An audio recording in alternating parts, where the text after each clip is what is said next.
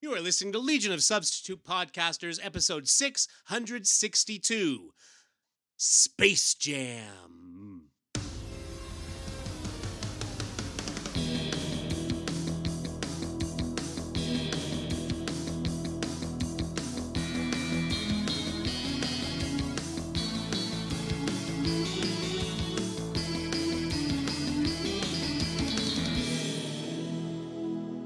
And welcome to episode 662 of Legion of Substitute Podcasters. I am Paul French, and today, while I am obviously prodigious Paul because, um, because of course, we are about to talk about the legacy of the greatest Legion character ever created, and one who, you know, uh, I mean, the legacy is is the legacy, as you said earlier, Travis.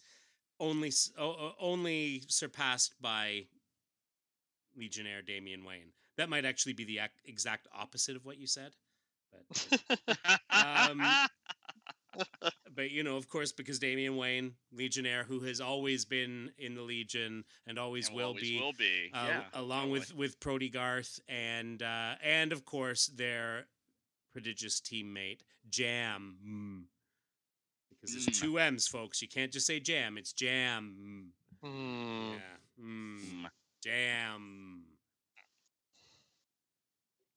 It's a beautiful you're gonna get that Quad City DJ song stuck in your head.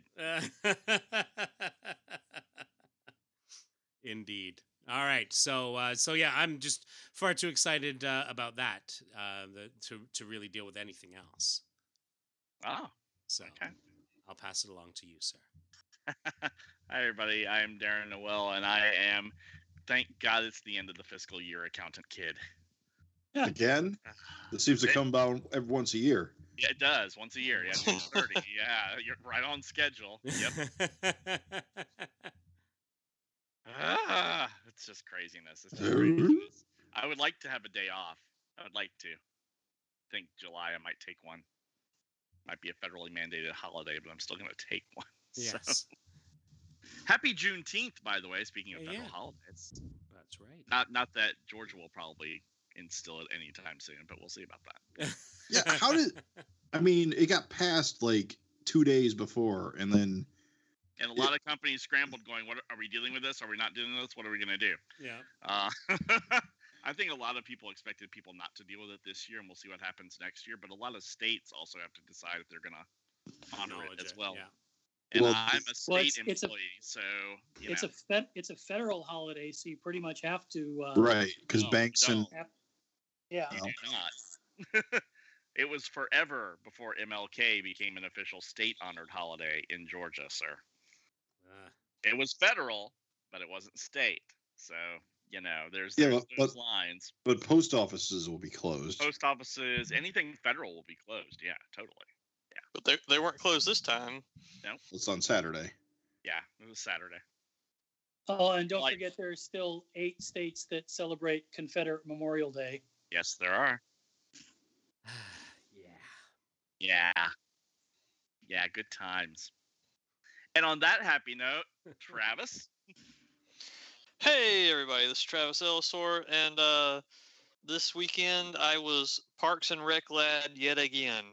Um, Parks and Rec is one of my favorite TV shows. I've probably watched the whole thing at least four times. Nice. Well, they finally put out the entire series on a giant Blu-ray set, and I bought it. Nice. Blu-ray. And so here I am watching it again, complete with deleted scenes and commentaries and all kinds of fun stuff. And I just started the second season today, and I'm, I, I, I don't know. I, it, I, I watch that as much as I read the Legion. I just, It's great stuff. it's what I do. So uh, there you go. It's what he does. Yeah, that that uh, that Mark Brendanawicz is is going to be the breakout character. the, the jam, the jam, the jam of uh, of Parks and Rec. yeah, I always forget about Mark until I'm watching that first season again. I'm Yeah. like, oh yeah, oh, that, oh yeah, that it- guy. Didn't he last through the second season too? yes, yeah, he's Not, he's not still a lot, in the second though. season yeah. where I'm at. I- Yeah. I, don't know if he Okay. makes it to the end, but he's there. Hmm. But anyway, that was me. Over to you, Michael. All right. Hello, everybody. I am Michael Grabois, and this weekend uh, I am Blitzmonster von Korbal. Take a drink. He said Corball. Oh yeah. Uh, just, just wait. It gets better. Ooh. Um, oh so uh, I recently received in the mail a German version of the Legion wedding tabloid that Jim sent me, and uh, uh, it, it German is a very funny language, or it's a funny looking language because there's all these extra words and syllables and and it reads a lot longer um, than words have to be and uh, we can go through this later um, maybe at the end maybe next week or two. But um, uh, some of the legionnaire names in german are, are amusing.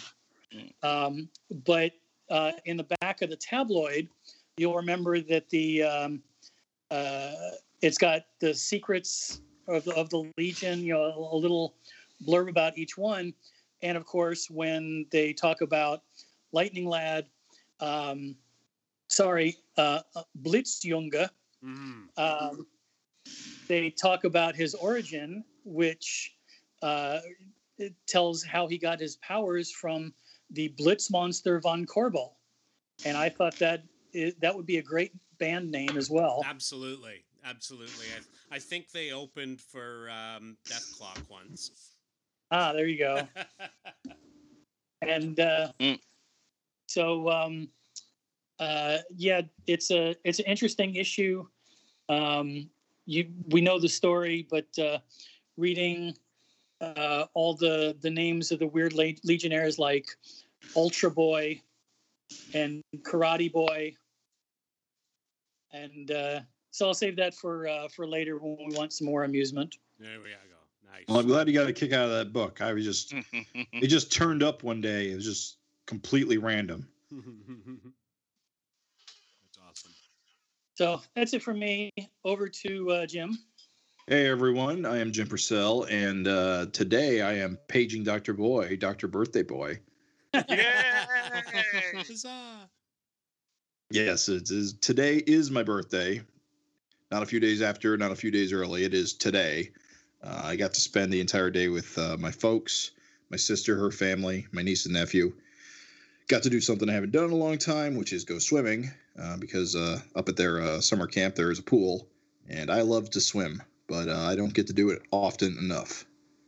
Got a little bit of sun. I think I'm going to be paying for that in a day or two. the But, great uh, healing shall begin. Indeed, I got a lot of. Uh, we had a great dinner. We had a steak and seafood, and Nice. I love both of those things. Yeah, just good, great day all around. Yay! Awesome. Well, good. Um, also, we kind I, we kind of split my birthday. My uh, nephew's birthday was the 18th, so I Ah. got to take him all my gifts today. Uh, and so he got I got him a transformer and uh, a loud growling truck. Nice. Uh, that Those, was called- those are the best kind. Yeah. Yeah, Yeah. so so yeah, it's just kind of nice. Uh Presents that make noise and then you can leave. That's and excellent. I can leave indeed. It's the evil uncle plan right there. yeah, absolutely. I I was one of those, and then they got revenge. Uh huh. Yeah. yeah, they did.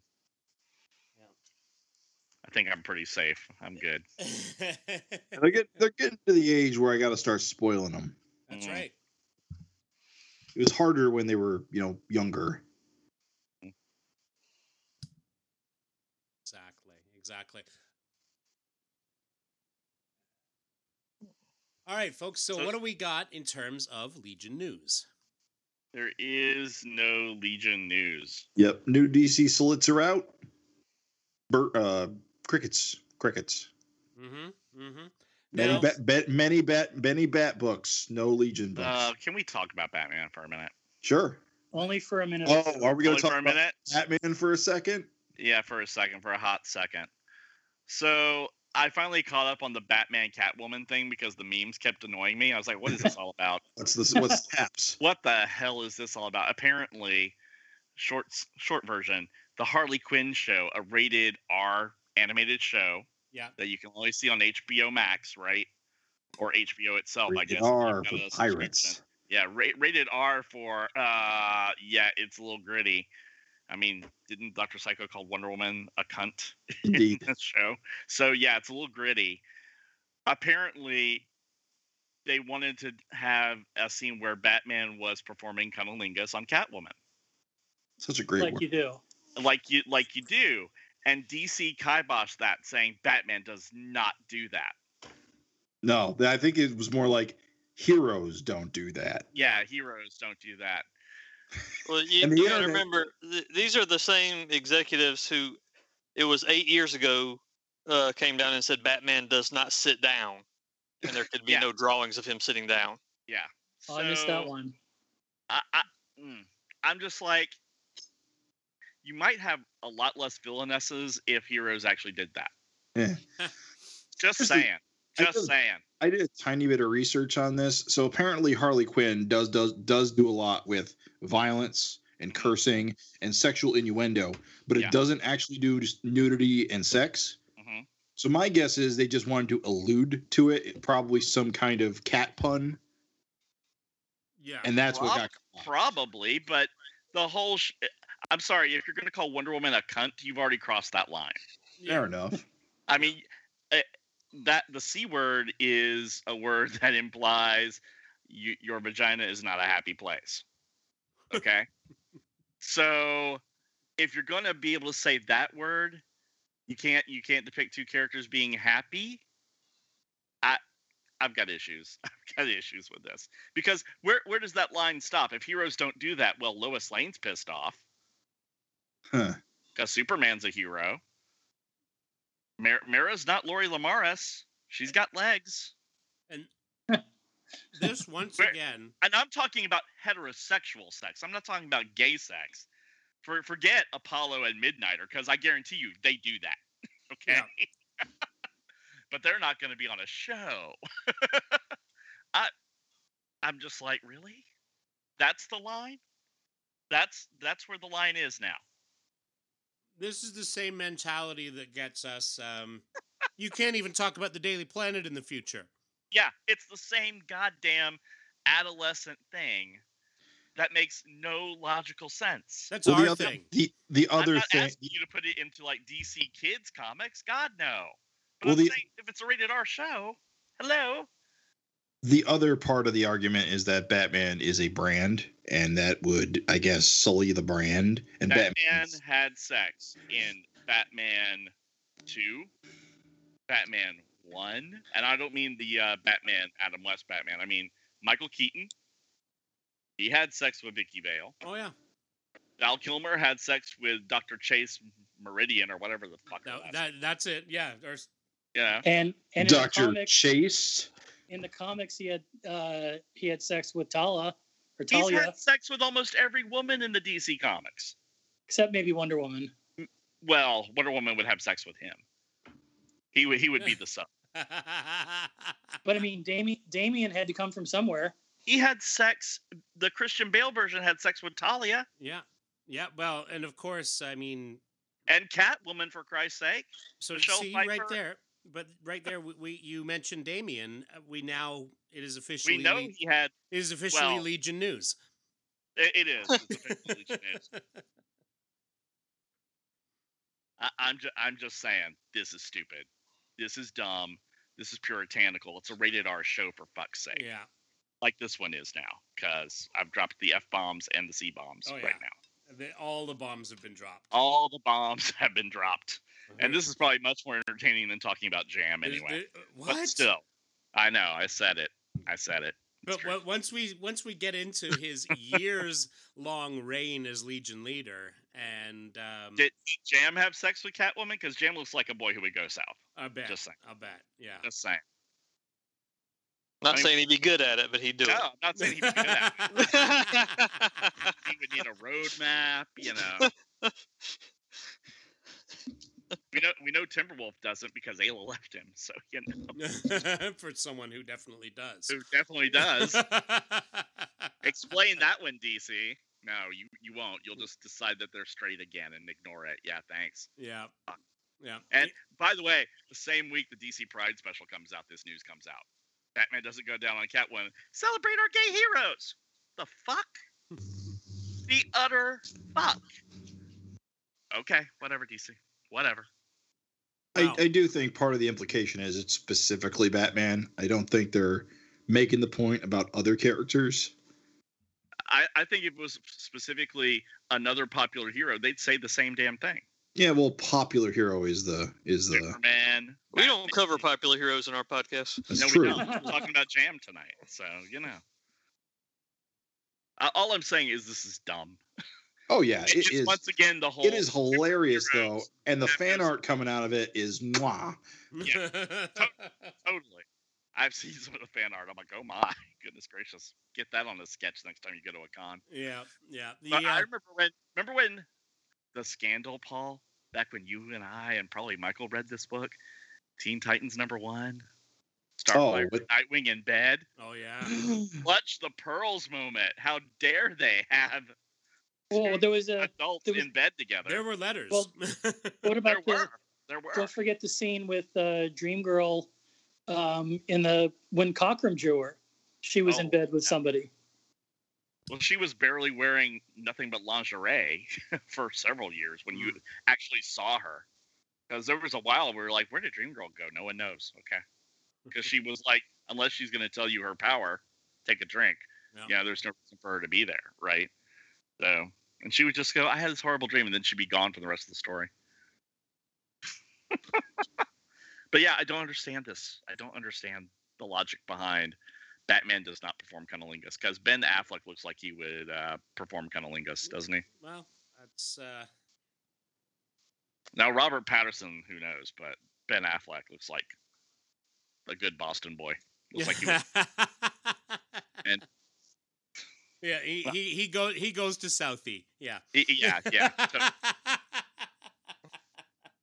ah, little Boston little Boston geography joke, folks. yeah, very little. Uh, very, very, yeah, yeah. Hey, don't you say that about Ben. Um, He's snuffling around the cabbage patch down there. Yeah. yeah. Anyway, all right, that's it. That's my rant. And Um, look, not a Donna Troy in sight. Nah, there you did it. Now you've done it. There you go, bringing her Now up you've again. Done it. Yeah, Come get Um, me out. Come get me. Yeah. All right. Uh, What do you think? You, you think Terry Long did it? Oh, I, I think Terry Long definitely did it because he was a ginger. Oh, How God. else is he going to be able to get Donna in bed? Darren, you just made me think of Terry Long. Please let's move on. Oh my god. Yeah, I, I, we've. Jeez. It's, it's okay, Travis. He's dead. And so are Donna's kids because that was convenient for that to happen off panel, yeah. Yeah. Did we ever see their bodies? Nope. Which means they're alive somewhere. They're Mm. probably the new uh, people in charge of Hive giving Deathstroke orders. But we haven't read well, that story. Yeah, with with Hyper Time and the new uh, the new whatever Whatever timeline at DC. we're in. What? Yeah, they're they're probably still alive. Yep. And I'm sorry, in hyper time, that means Batman does do that. There's some story somewhere where he does do that. I mean, what frustrates me most is there. Did you see the Killing Joke animated movie? Where I they didn't, added, but I heard they- about where this. they added the gratuitous Batman Batgirl sex scene, which is not in the original graphic novel at No, all. No. I'm like, you don't sexualize your heroes. This wasn't rated R. This was public consumption at Walmart and Target. Go pick it up. Yeah. They didn't say MA, mature audiences only.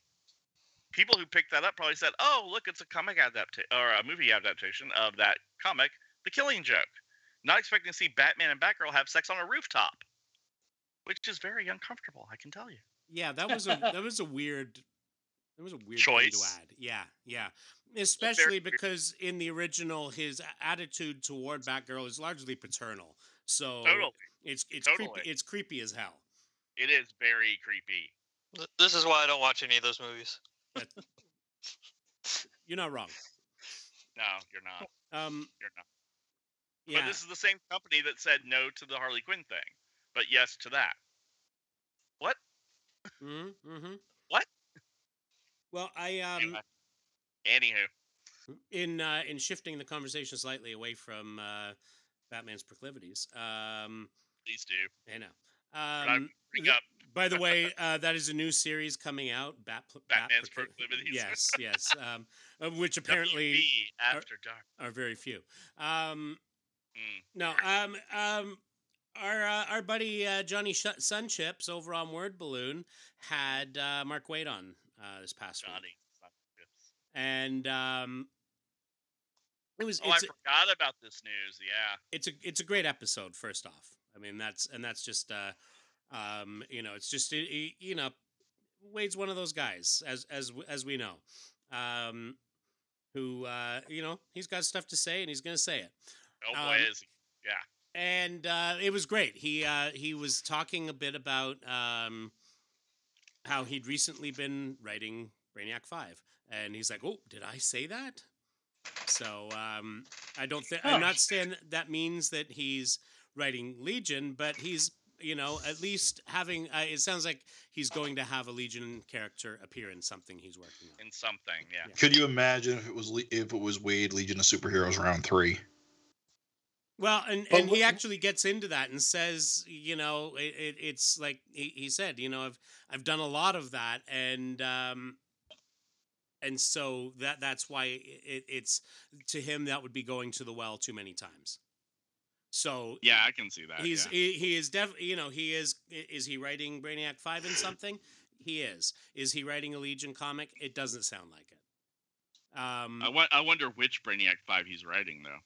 Well, that's interesting too, because he said that. Well, because what, where the what this stemmed from is is John asked him, you know, what what his uh, uh, favorite uh, Legion characters were, and um, and he uh, basically for him, he says it kind of goes back and forth mostly between uh, be- between Brainy and Mon-El, and um, and he said, in fact, you know, he, he said he said how much he loves writing uh, Brainy, and how you know he's like, and I was writing him recently. Did I just say that? And um, so Don't tell me Mark Waid is doing fanfic because that that's kind of frightening. Yeah. well, he's he's doing some Superman stuff, so I could see Brainy and Mon-El having a relationship. That'd be interesting. there you go. Um, Just saying. and um, in in addition to to that, he talked a bit about um, uh, editing uh, the um, uh, sort of the uh, the origins of uh, of of five years later, uh, because he was uh, the fir- he was the one of the early editors. Uh, you know, he was the first editor, I believe. Um, Right. Yeah, and so he was saying that you know part of it was that that, that there was a, a, a lot of around a lot of uh, feeling around there that like um, Giffen was kind you know this was just after uh, JLI had broken big, and um, and so you know Giffen was uh, was the guy who was bringing a lot of money in, and uh, and so it was what Keith, what do you want to do? I want to do a, a Legion book picking up after. After Paul finished, and okay, and uh, and so th- there was a a lot of you know, hey, he gets to do his thing because again, hmm he- you know, ag- again, uh, you know, he's he's he's bringing in the money, and um, as long as it didn't piss off the Superman office, that is. well, and and uh, and so he get he just but one of the things he gets into is that the first issue came out and uh and people uh, and sort of people in the company, you know, sort of um uh, the, he, he- you know, he, he says along the lines of of like you know, it sounds like it's a lo- along the lines of marketing and, ed- and editorial. They hated the first issue, and um, and he said there was stuff planned like you know they were there was going to be uh, uh, a, a legion academy um, uh, series that was that was already set to go and all of that went away after the first issue came out and Wow. and uh, and and it was basically from there it was just an uphill battle all the time and um and then he kind of moved on from that but uh Mm. but one one of the things he talked about, and um, and it's always a. He, he said that you know the problem is, um, yes, the reboots are are are uh, are the uh, the thing that makes things more complicated, right? and you know because it's it's always restarting. It's like, well, which legion is this? Which legion is that? And and he said, you know, it even if um, you know, and he he was quite enjoy. He said he was enjoying uh, um, the Bendis run, and uh, and he said that you know, it, it, at the end of the day, Bendis could have like a 10 year run on the book telling the stories of, of, of this version of the Legion and people would still be like oh the, the, all the reboots. I, I don't I don't I don't get it all the reboots. And it's like hmm you know because it doesn't matter how long it hasn't been rebooted uh, that's all people are thinking about. Yep, It's true.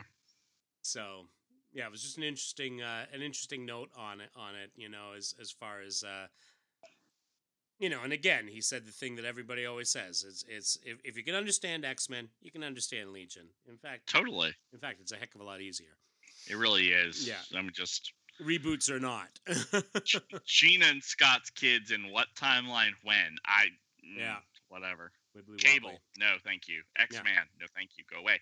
I mean, you know, you, you need to know just some main things, like, you know, for example, that uh, the Jam and uh, Damian are are you know Are one and the same, right? most prodigious Legion buddies, and uh, just just strip it back to what it is.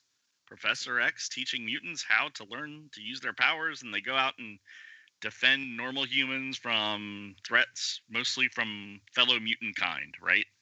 That's that's X Men in a sentence. Yeah. Same for the Legion. Strip it down. Group of alien kids get together to keep peace across the galaxy in the 31st century. Done. yep, You know, that's that's what it is. Those are the concepts. Yeah, yeah, don't don't get all tied up into you know and i've i've, I've fallen victim to this uh, projector's a snake this time. Oh fuck that. You know i'm out. Peace. Yeah, and, uh, you know that's fine on occasion but really the legion's still the legion and x-men's still the x-men no matter how many you know weird characters who don't stay long like this one uh, appear in it I don't know what you're talking about. This character has always been with the Legion. yeah i think you're wrong i think you're wrong about that I'm, you know i like you paul but i think you're Well, wrong well, I don't know. Maybe it's possible. It's possible. It's possible. It's possible. Um, so why don't we get into um, this most awesome um, legacy-driven Legionnaire and uh, and the amazing event from which he stems? Yes. Okay. So bloodlines. Where do we begin? yeah, this, this is James's punishment for turning, uh, Yeah, yeah, another Yeah. year around the sun. yeah. Happy birthday! You have to Happy read birthday. Bloodlines. Hope you like crap. So I did subject myself to reading the Lobo annual that kicked all this off. So I have a tiny itty bitty modicum of context. Because otherwise, this issue is kind of insane. Um, so apparently, Legion, L A G I O N, and Lobo uh, discovered this anomaly in space, which is a big, big, uh, organically grown egg spaceship. And they go inside, and everyone who's not a named character gets slaughtered. yeah, Uh, and turns out there is a group of uh, reptilian reptilian monster aliens who are also shapeshifters who are hungry for humanoid blood but only certain humanoid blood will do. And apparently if they suck your blood and they like the taste of your blood you lose all your memories and then you gain superpowers that sounds like a fair trade-off. I my guess is is that they are attracted to me, uh, metagene carrying people, and they trigger the metagene when they drink their delicious, delicious blood. Mm, tasty. But Oh. anyway, I don't remember the losing the memory part. well, one of the the the the the the character in Lobo, the I forget what her name is, Layla. Layla, she loses her memory when she gets her blood sucked. I guess Jam doesn't in the story. Now that I think about it, which I guess is I have no idea why that discrepancy exists. I guess there wouldn't be a story if Jam lost his memory. Uh, yeah, it's these are very unexciting villains. So, which, is the pro- which is the problem if that is your uh your through your story through line uh, for all your annuals this month. Because Mhm. this this thing was across what 30, 40 annuals. Right. I mean Pretty much all of them. yeah. it was, was- it was one of the biggest so bad. crossovers. yeah. At least Eclipso is a name, a marquee character. Well, He what was- they wanted to do with this one, just like uh, Marvel did around the same time, is they want to have an excuse to introduce a whole bunch of new characters with the hopes that maybe some of them will stick. Wait, so in this case it's Lila and Jam. So every one of these introduces a brand new character. Yeah. Every Yes. si- every single annual introduces a brand new character. What a gimmick. Brilliant. And so, like I said, the uh, Marvel, I forget what what theirs was, but they had something. over Theirs the didn't su- connect by a story. Theirs were just right, they just but, but they happened had to have a character. yeah they had an event over the summer, which um, No, they they Uh, were not an event. I- I'm sorry, it, it was an it was a An editorial mandate to introduce a new character in every annual. right, but that's what I meant about the event is that all the annuals that year It was a theme. introduce introduce the new character. Yeah. As opposed And- to this being an event, quote unquote. Right. Yeah. Whereas yes, it wasn't a crossover. Hmm. So you didn't have to, which is kind of shocking for Marvel. You didn't have to pick up all the annuals to understand the story. It was one and done's. Mhm. Right. Which, which I don't think many of those characters in the Marvel thing survived, did they? Uh, I can't. I, I don't recall any of them off the top of my head, but I I mean, I, I already call a couple of them, but I don't know how much they appeared after the annuals. Well, yeah, was the exactly. third. s- Wasn't one of them the third Summers brother? Oh God, is that where Adam Extreme? X is from? Extreme? Yeah. Oh God. I don't know. Yeah, because- he's one of the few who still shows up every now and then. yeah, because See, people I- can't get enough of that guy. Yeah, I prefer my uh my third Summers brother is Gambit. It just in my head, he's the third Summers brother. Wow. Welcome Because well, he does that. Kinetic, well, he does that kinetic energy thing, right? That Cyclops does. It's just not coming out of his eyeballs. So I'm like, oh, that's kind of a related, interesting power look. So I'm like, hmm, maybe. And they explode. They don't burn, right? That's the whole Gail Simone argument. Is Mhm. Cyclops' eye beams concussive force or heat beams? so, yeah, Friction, the, the friction. friction. Mm. But yeah, but not, not, none of the uh, bloodliners made it, did they? Except for maybe Hitman. Hitman. That was it. Yeah. Well, So some of them lasted a little longer. I mean, Yeah. Well, Anima and Gunfire got series. They didn't last very long. Yeah, but Ar- they all Argus died off. Yeah. didn't? The the ones that um Sorry, the ones that Think- got series that spun off out of this were Argent got a miniseries. Argus. Argus. I'm sorry, I was say Yeah, Argent. Argent was the the Titan one. Titans, um, yeah. But um sorry, I did I had it here just a second ago and I think um, that's it. a bunch of them died in Infinite Crisis, off in the uh, off in the background. No, there was yeah. Oh, here we go.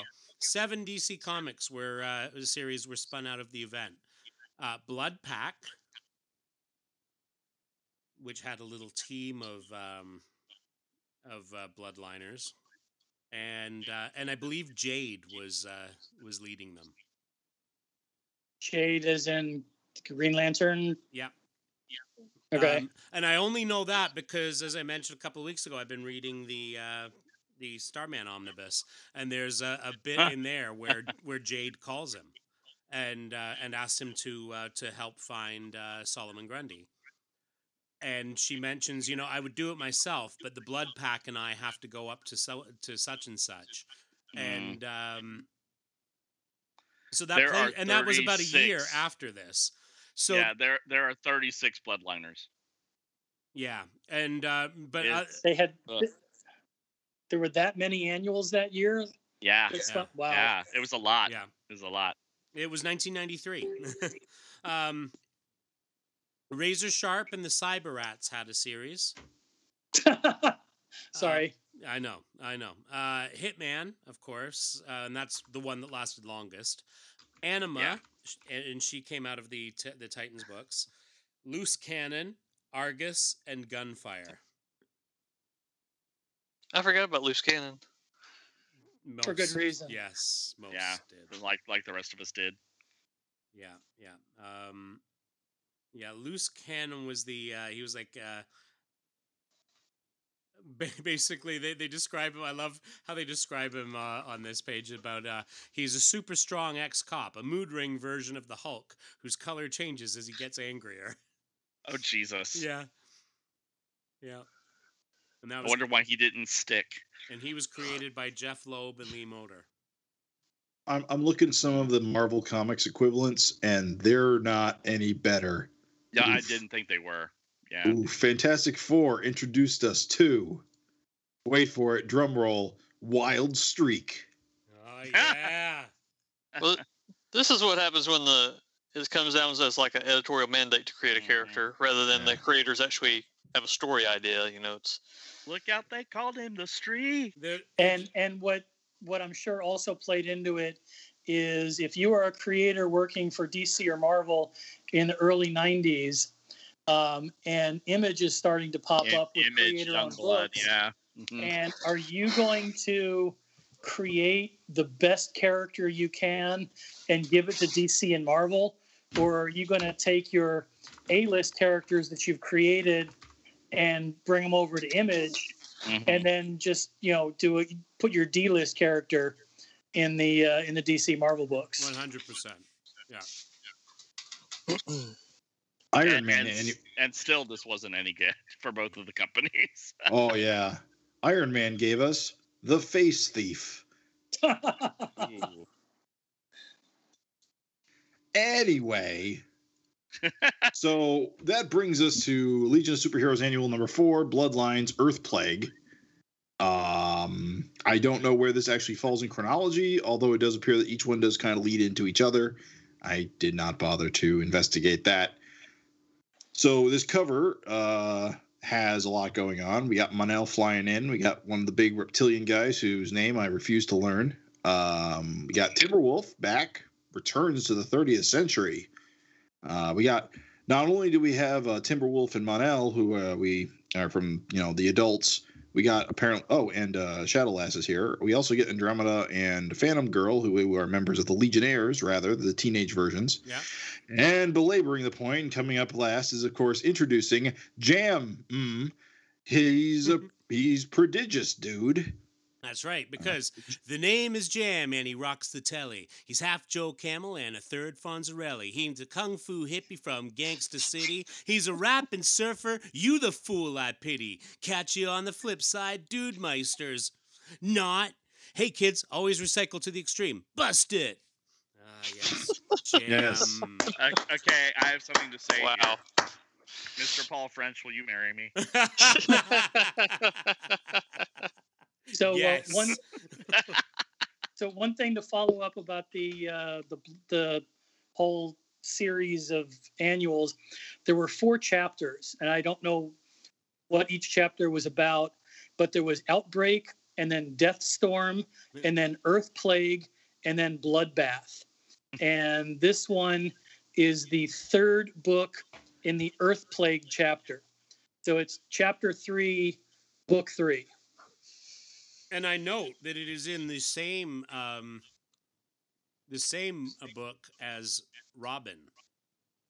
Yes, Of Robin course. was the first one of uh, the first chapter of Earth Plague. uh, who of course would um, would later have a new identity as Damian Wayne and be a legionnaire for always, much like Jam. Now you, you Right, keep so doing kinda like- this. You keep bringing it back to Batman. I'm talk more. So it's kind of like the kind of like he's the this was the second Legion crossover with Robin being in there. yeah, exactly, exactly. It, it's part two of a Legion crossover. I can't wait until the L E G I O N P O D cast has to do Lobo Annual Number One Oh, and and L E G I O N ninety three Annual Number Four. Yeah, it'll be a heck of a thing. So I got to make a confession here. uh oh. See, On your Ja- birthday? yeah. So look at Jam. Yeah. And now look at me. And look back at Jam and then look at me. Are you I'm an- selling us Old Spice? What's going on here? I I was a '90s kid. Ah, gotcha. I did not dress like this. I'm not a LA surfer Skater dude. dude. I did, however, wrap my shirt around my waist as all the cool kids did, but I would not be caught dead in no belly shirt or do rag.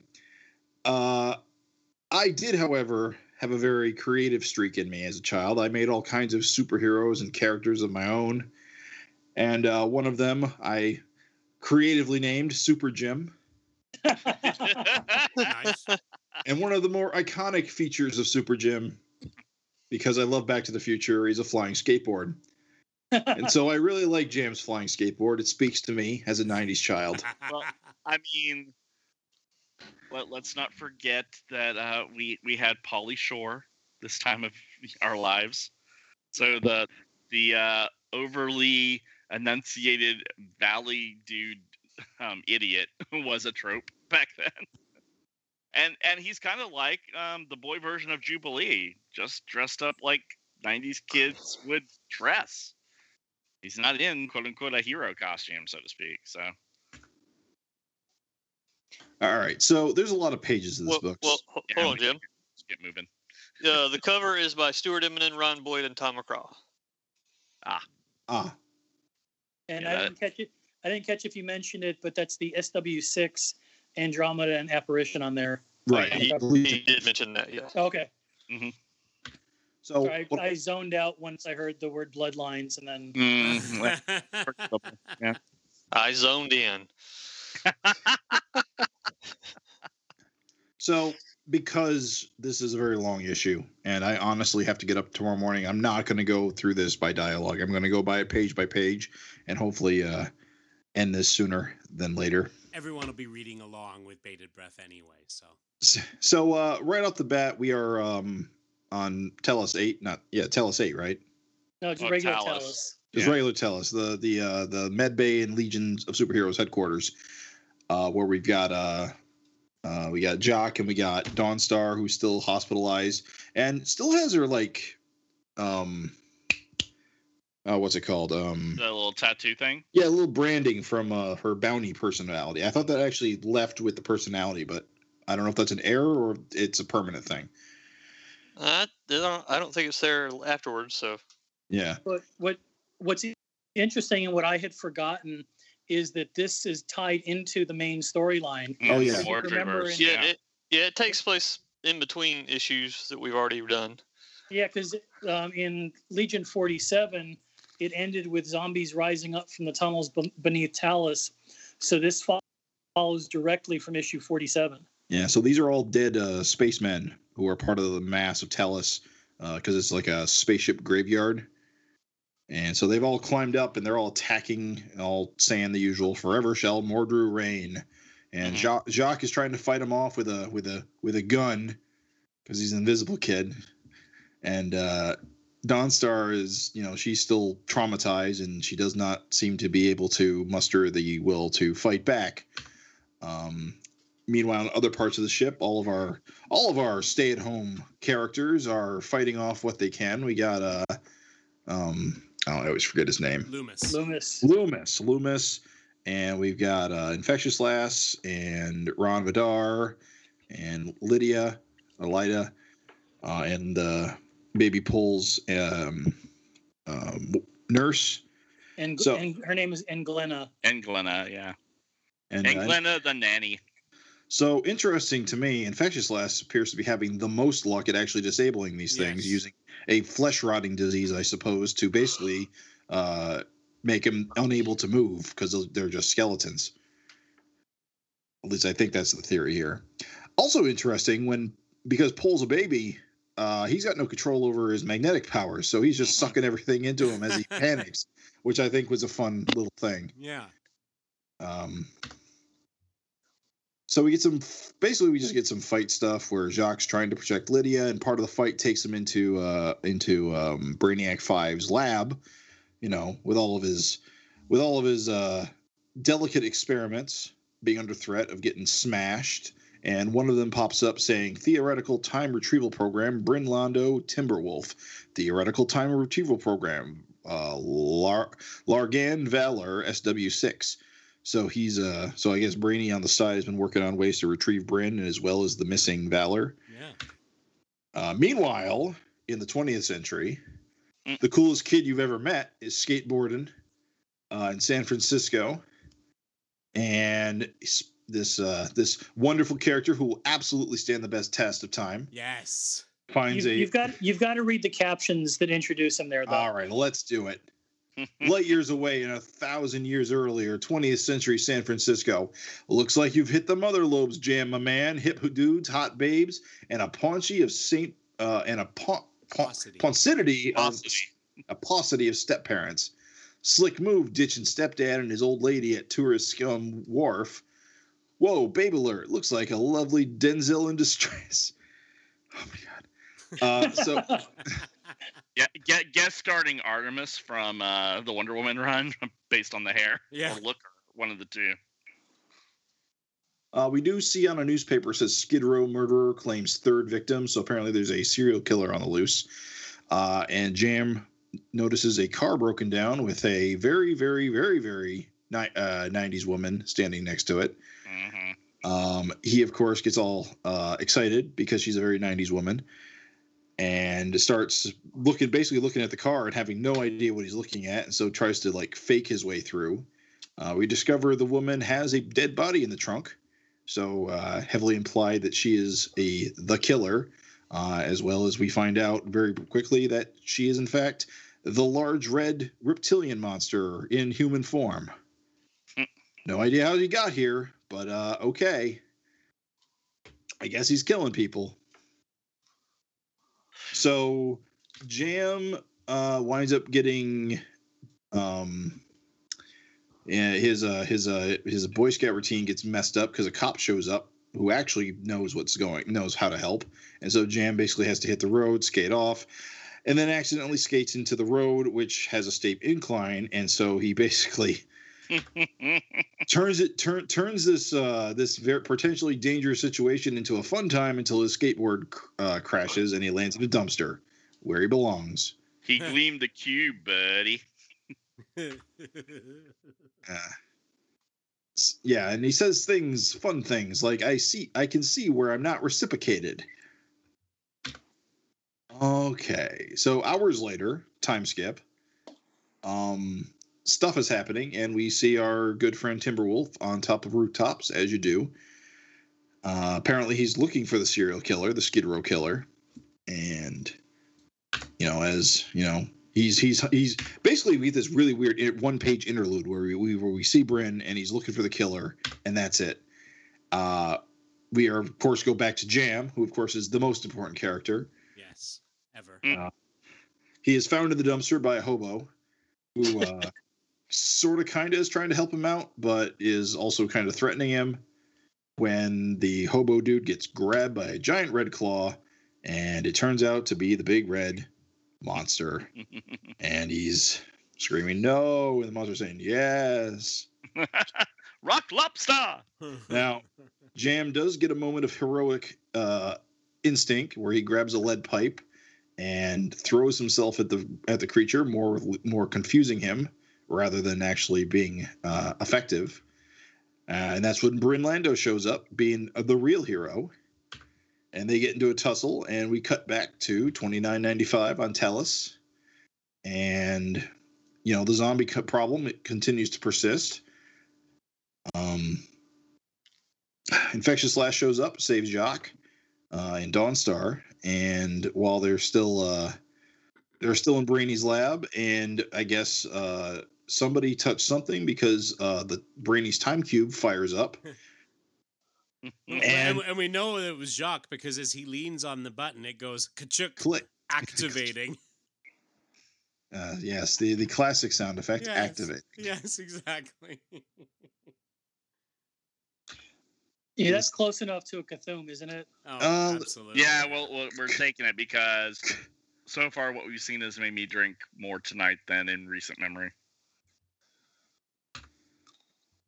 So the time cube fires up and and Bryn and the uh, the creature and Jam have all arrived in the 30th century, and the monster is super confused.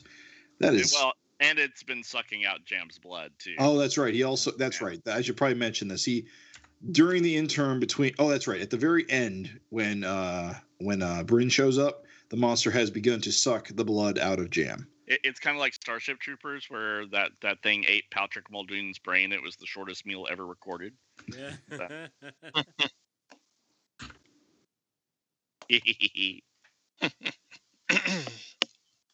All right. So Bryn tackles them which uh, pulls him away from from Jam and basically he realizes he the by the smell of the place, he's back in the 30th century. I guess it smells a lot better. Uh, the uh, creature grabs onto a bunch of the zombies, and he realizes that the inhabitants are all useless husks because they're corpses. right. And um, sorry, and uh, Infectious Lass steps up to try to f- face the monster, while uh, Jacques calls for help. Uh, but Bryn manages to uh, confront the beast, and um, Buddy gets knocked aside uh, because everyone shows up with guns and starts firing with a big croft of Zoff, is off. Guns of the future says off. hmm Yeah, they do. Well, they can't say pew pew because then they'll be sued. Yes. Oh, and we do get the uh, the red monster's name. It's Angon. and gone. That's right. There's a. was there an editor's box? Where did that come up? Uh, the bottom speech bubble on page bottom page fifteen. Oh, you have interfered with Angon for the last time. I, I, I thought this was the first time. I guess it's, it's both. Well, but it, that's going to be the last time. Yes. First can be last. I, I'm just glad there are fudge sickles in the 31st century.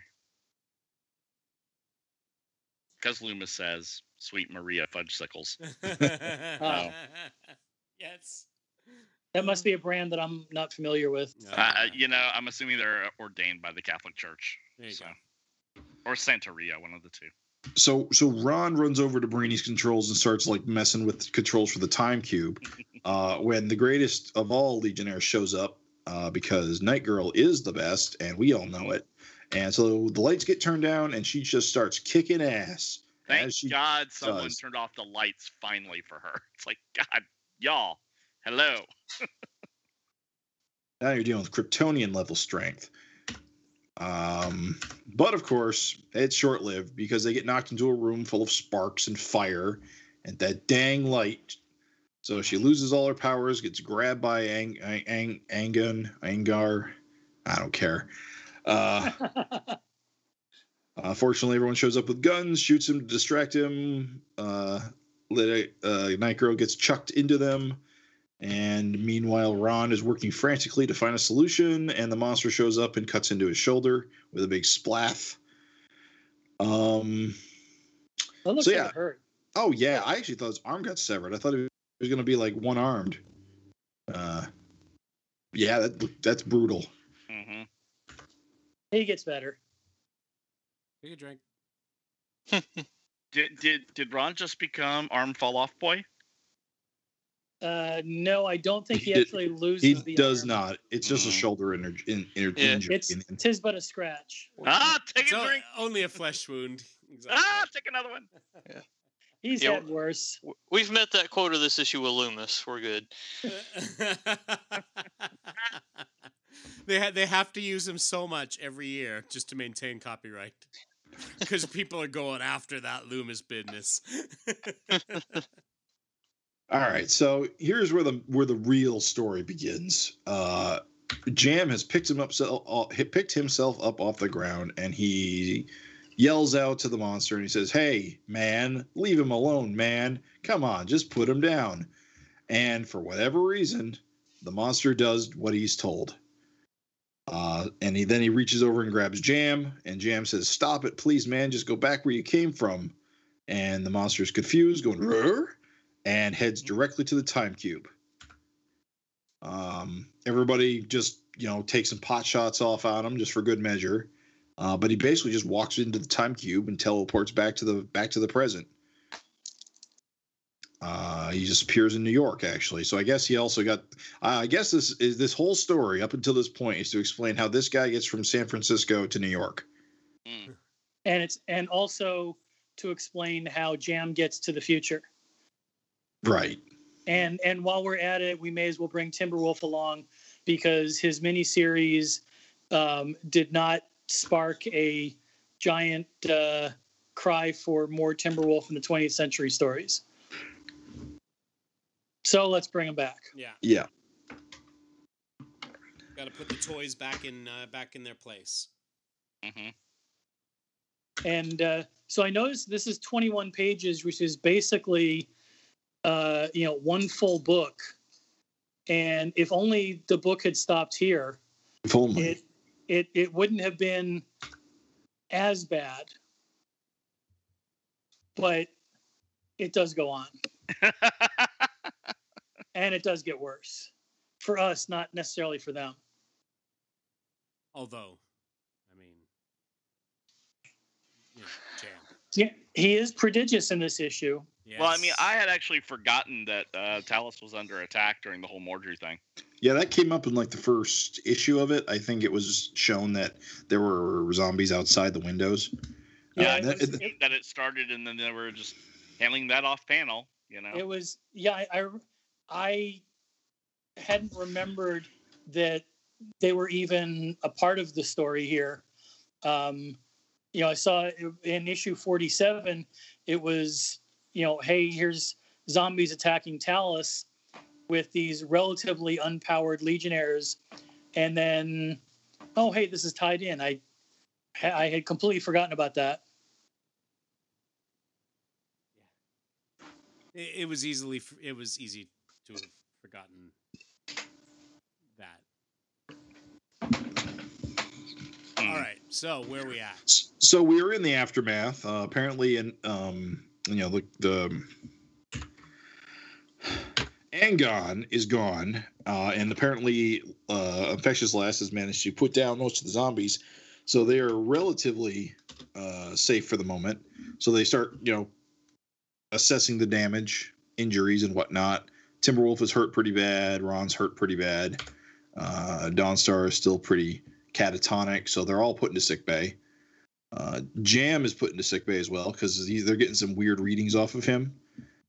Uh, so he winds up uh, talking with Infectious Lass to let Infectious Lass to get a uh, to get a um, um, basically find out what's going on with him, where he's from, what he's what he's all about.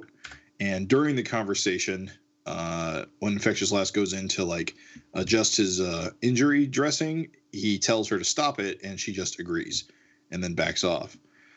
Uh, and then Jacques comes in and he starts asking questions. And so Jacques Jacques basically tell Jacques basically tells him that you know he's got to kind of stay here, tend to his wounds, and then they'll send him back where he came from. And then Jam says, uh, "Why can't I just stay here, man? Come on, don't be a Hoover. Let me see the future." Don't be a Hoover. and don't I- s- Because don't suck. it don't Right, suck. because Hoover vacuum cleaners, yeah. And Jacques immediately agrees to this uh, request. Uh, meanwhile, in uh, Bryn's mind, he's thinking to him, he's in a Baka, Bacta, Bacta tank, uh, a la Luke Skywalker, and he's thinking to himself, uh, "Where am I? The pain. Now I remember. so angry. Just want to burst out of this thing. Can't. Probably would kill me." Uh, but then he starts thinking about Ugh, worse than the pain. Losing everything back in time. My friends, Jesse, Thrust, aria, aria. Ah. Uh, so I guess we get, did get mentioned uh, mentions of you know his supporting cast. They aren't completely forgotten until after this point. Mhm. After this panel, they, they are though. They are. Yes. Yeah. Uh, yes, we what we really needed was Jam and Thrust to hang out. That that should have been the goal. Uh, it is interesting that Arya has been cut loose though. Uh, that she is basically never brought Well, up I again. mean, she's a goddess. She knows where Bryn is all Well- the time, right? well, that's So she that could- is actually true. she She knows show your up- hour's coming, and she's going to the image universe. Yep. Yep. He's like, I don't want to be a part of this. It's gonna wash that man right out of her hair, and she's got a lot of hair, so it's gonna take a time. That's true.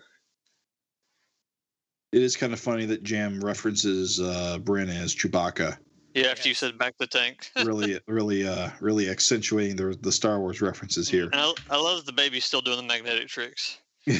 Yeah. Um.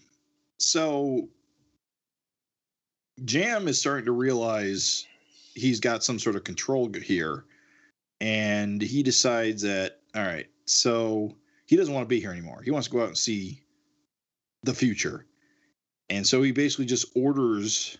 Uh, I can never pronounce her name right. Lyda, Lilia, Lydia. Lyda, Lyda basically orders her to take him out and show him the galaxy. Uh, and thankfully, he remembers to tell her to leave the kid with the nanny.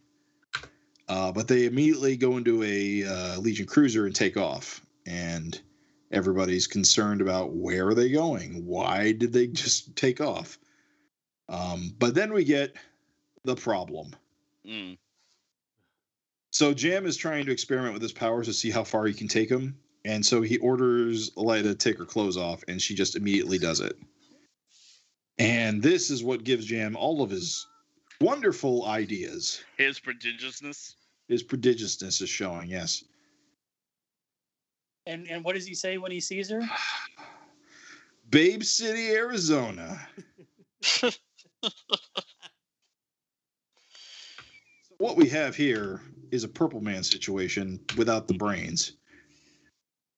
Uh, That's, that's true. Yeah. e- Yeah. he everything he says people have to agree to which is uh, absurdly strong power when you think about it thankfully he has no brains Mm-hmm. Yeah. in order to really exploit it uh, so he orders uh, Lydda to take him to let's see here quote unquote let's blast to the most bitchin' beach in the universe and that's where they end up on a big beach on a on an alien world with a big Saturn in the background, and he's now surrounded by babes, robot ones, bird-like ones, blue ones. that one looks like uh, was it Red Wing from Team Titans? Yes, I, and um, And the Doctor Manhattan one. Who is it? Who is a teammate of Donna Troy? I think. Ah. I actually thought one of them looked like Deathbird. and uh, and yeah, and up front we've got uh, I don't know one of the one of the many Blade people from uh, from Image. Mm. Cyblade? I don't know. Which which blade? Yeah, I don't know. Well, I guess Witchblade was much later, but uh, Mm, true. Probably. yeah, she looks like she looks like someone fr a character from Wildcats, though. Yeah. I love how they're all discreetly. Let me let me put my hand naturally across my breasts, so you can't see any boobs. Yeah. Even though there's like hundreds of people in the background, can't tell if those are women or men. They look nondescript blobs. So And then Jim, of course, having read many comic books in his life, is worried about some skinhead coming to kick his sandcastle over, and so he decides he needs the toughest dude in the universe to pal around with. And so uh, Lydda takes him straight to Valor, who, of course, is the toughest guy in the universe, who is actually currently doing something very interesting. He is actually uh, single handedly, in many respects, containing all of the dead Daxamites that Mordru has risen from the dead because everyone on Daxam is dead. So I obviously, uh, oh wait, that's right, because uh, Glorith killed them all and Darkseid resurrected them. No, that's not how it worked. I No, forget how. Glor- Glorith killed them all, and that's what led to the new conspiracy storyline in the reboot, Right. right? So yeah, there are no more Daxamites. Okay. But And so there. Yeah. so you'll you'll recall that um, Valor and Tasmia left way back in issue 36 Mhm. um, because he didn't want to have to deal with everything going on uh, Earth at the time with the um, the end of uh, um, the Earth, not the Earth War. What was it called? The the Dominators on Earth. Yeah, the And so they Dominator just- War. Yeah. Yeah. they just they just decided to take off, and uh, Tasmia was seen a little while afterwards. She went to Wynneth to um, uh, for the uh, for the christening, but Valor did not. Uh, so we find out, yeah, Valor's on Daxam, keeping the uh, undead Daxamites under control. Uh, he's got his own like personal mystic kind of keeping an eye on what Mordru's doing off in the other. Well, yeah. Well, that's Harlack. And Is we it have seen- Harlack? we have Yeah. seen Harlack before at the end of the Baxter run. He, Yep, he was, was- one of the last uh, magicians on uh, Sorcerer's, Sorcerer's World. World. Well, yeah, so that, wait, that was the last time we saw him was uh, um, issue 63 at the end of the Magic Wars. wait, was he the museum curator who got powers? no, No. No. no, okay. Harlack is a Kund. Yeah, he's a, he's Oh. a coon to magician. So, yeah, he's he's special, and I think he was much shorter when we saw him last. It looks like he has grown up since then. So he Well, must have been Been five years. well, yeah, but Kund puberty must have really sent him to the gym or something because he looks way more worked out now than he did before. Yeah. But it also could be the Kund, you know, philosophy of being a Klingon, basically. So yes, exactly. He- He says that uh, Valor has all the all the all the Daxamites on Daxam under control. However, a swarm of them had escaped previously, uh, and so Lar, of course, is going to rush off and stop them. Except uh, Jam shows up, and Jam says, "You're the toughest dude in the universe. So, Big Buttons, you want to hang with us or what?" And uh, Lar thinks about it and says, "Okay."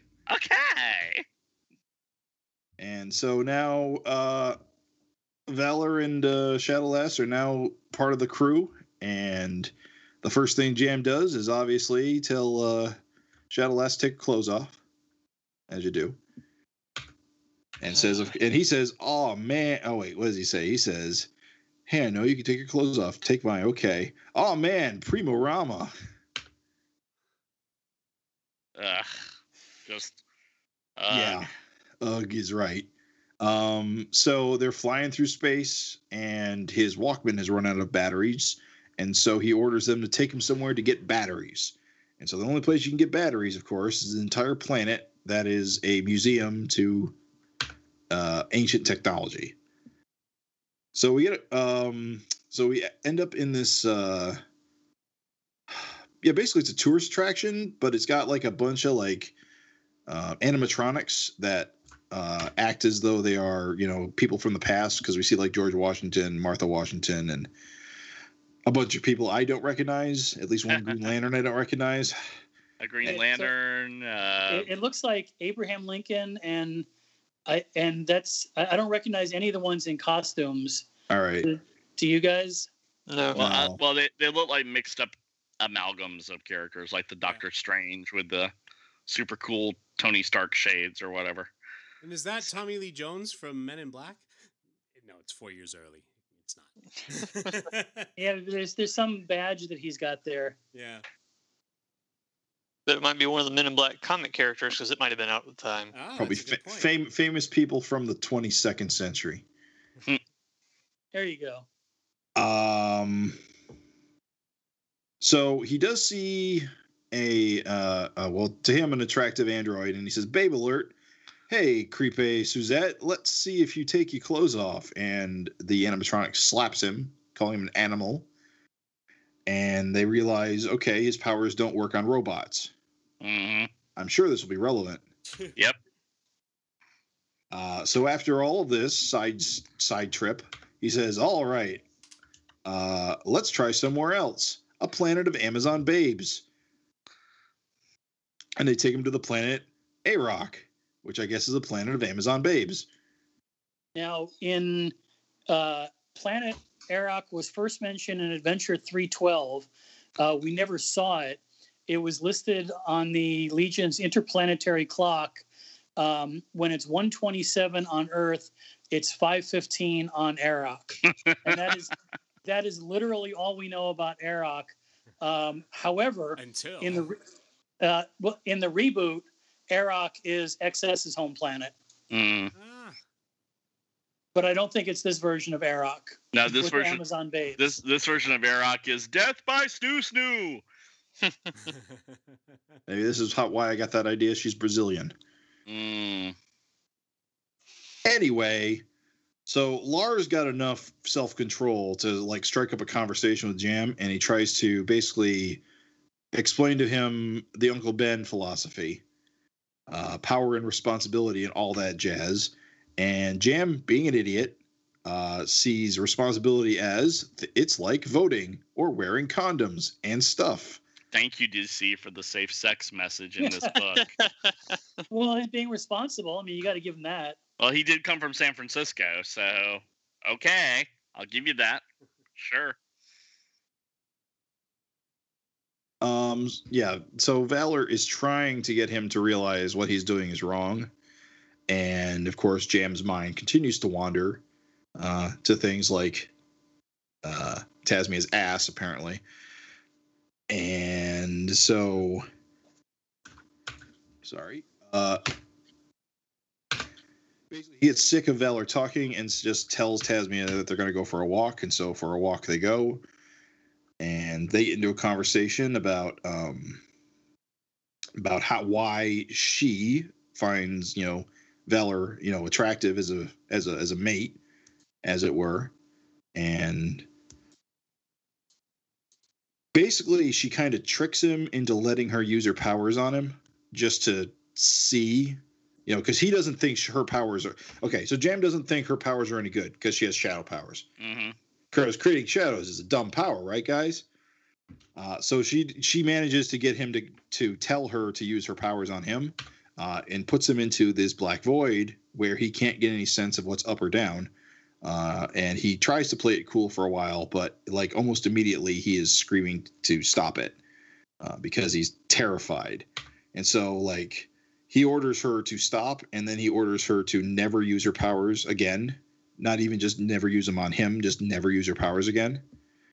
And of course, she agrees to it because she has to. Uh, we do find out that the reason why her powers were so effective is that she's been training them. It is a basically she it's a new technique. Um, Well, I mean, at this point, everybody with the darkness powers, ever since Raven came along, they've been wanting to add more of that fear factor into it. They did it with Obsidian, Yeah. and they did it with Nightshade, and here's Shady bringing up the rear with it. Yeah. well, it, basically, make, it makes sense because you know complete darkness shadow i it's it's uh it's sensory deprivation at its most extreme Yeah. and most people Yeah, can't di- handle didn't- most people can't handle sensory deprivation for more than a few minutes Didn't uh, didn't Marvel call theirs the Dark Force, yeah, like with Cloak, uh, with yeah. Cloak and Dark Star and Yeah. Yeah. Yep. And and and as as she says here, Laura and I don't just play tourist out there on the frontier, you know. So they're they're trained they're training in all kinds of crazy new. so it's so it's not an infinite vacation as i presume yeah. uh okay so again jam gets uh gets pouty bratty and says i gotta find me some serious dudes and dudettes and so where do we go where else but new earth the home of the legionnaires uh maybe some kids his own age can talk some sense into him. Uh, so we find out the Legionnaires are, of course, dealing with the same Mordru problem as everybody else is. Uh, they primarily seem to be t- working on keeping the zombies off New Earth. So most of the Legionnaires are out and about, uh, you know, doing battle. So on those screens, it looks like Dragon Mage on the left, but who's that on the right? Ultra Uh, Boy. Ultra Boy's burn red. Okay, okay. Yeah, yeah. And and as a reminder, last time we saw the Legionnaires was at the end of the uh, Fatal Five story, which, um, looking at the or, or tracking the dates, was back in mid June, June sixteenth, and today in the uh, in the timeline is August third. Mm. So the the Legionnaires are now back in real time with the rest of with the main book. Okay. It, it is interesting to see. Uh, this book's interesting just in general in terms of like who's showing up because not only do you get you know we get to see what's going on on on Talus with uh, that that crew. You know, we get to see Valor again, who's been out in space doing his own thing. But we also get to see the Legionnaires, who we haven't seen interact with the Legion of superheroes because they're trying to keep them both separate, just to for avoid confusion, I suppose. Yeah. Uh, make it simple for readers. It didn't work. Uh, so it, I was gonna say because here they are together in the same book. Yeah. In in the big uh the big crossover. And what's the main purpose of crossovers? Aside from making money, is to is to basically get people to sample titles they're not buying. Ex- yeah. right? Like it is like I, you know, I am reading Lobo, so if I'm reading Lobo and I read that annual, well, now I've got to get you know Man of Steel annual two and Shadow of the Bat annual one, and and so I'm gonna try a few new titles that I haven't done before. So if you read Legion of Superheroes, you're going to want to read, of course. Uh, um, shoot, I had a joke here. Where to go? Um, Well, you're going to want to read Legionnaires, of course, and you're also going to want to make sure you read Valor, and you're going to want to make sure you read that all new, all uh, brand new Jam ongoing series that is sure to spin out of this. Indeed. Oh, of course it is. Of course it is. And of course, Robin. Stop it. Fortunately, though, the uh, Legionnaires didn't did not get an annual tied to uh, Bloodlines. I was wondering about that. Yeah. I suppose we should thank God for lucky things. Indeed. Indeed. Yeah. I don't Maybe think that- their book's been around enough to uh, warrant an annual yet. They haven't even had 12 issues. Well, you know it's cr- you know it's crazy. Okay, so prepare to have your mind. Well, okay, this isn't really a mind blower now. that I think about it because when I was reading the Lobo annual, it turns out it came out the same month as its issue number one. But of course, Lobo has had miniseries as predating Yeah. that. So True. Right. Yeah. So Legionnaire Legionnaires Annual One doesn't come on for uh, about another year in that- publishing time. is that the Elseworld? Yeah, it's um it it's around the same time as End of an Era starts. That might be why the Legionnaires are here in this issue. Then, if they're not getting their own. Yeah, So anyway, uh, as he does, Jam sees some uh, babylicious uh, and he wants their phone numbers, and it is Andromeda and uh, Aberration. Got it right this time. uh, nobody knows what a phone number is because, haha, it's the future. And uh, Jam basically told tells Kaz, "I'm gonna borrow these uh, two girls during a crisis," and he says, "Okay." Uh, so they take him down to like a holographic training room where he basically is having like sword fights with holograms that can't actually harm him. like the holodeck. Yeah, basically it's a holodeck. Don't call it a danger room. Uh, Um, Andromeda shows her the uh, synthesis device, which is a way to make things, uh, which is where he gets his rad flying skateboard with a With with a dragon on it. uh, the Dragon Mage TM on there. I was wondering about that because it is pretty much his dragon. Um, so he starts zipping around on his new flying board, and here comes Speak of the Devil. Here's Dragon Mage and Matter Eater Lad, and they all crash into each other. Uh, Jam is so totally thrilled about this new flying skateboard, and he basically tells everyone that, uh, well, this was fun. So now I want to have a party with the baddest band in the land. And cut two. Wait, hold on before you up? cut. Right, right before uh, Jam collides with Dragon Mage and Tenzil, he's like, "Oh man, deep cowabunga," because that's not dated at all. Not at all. Cowabunga. That's as true today as it was then. Cowabunga indeed.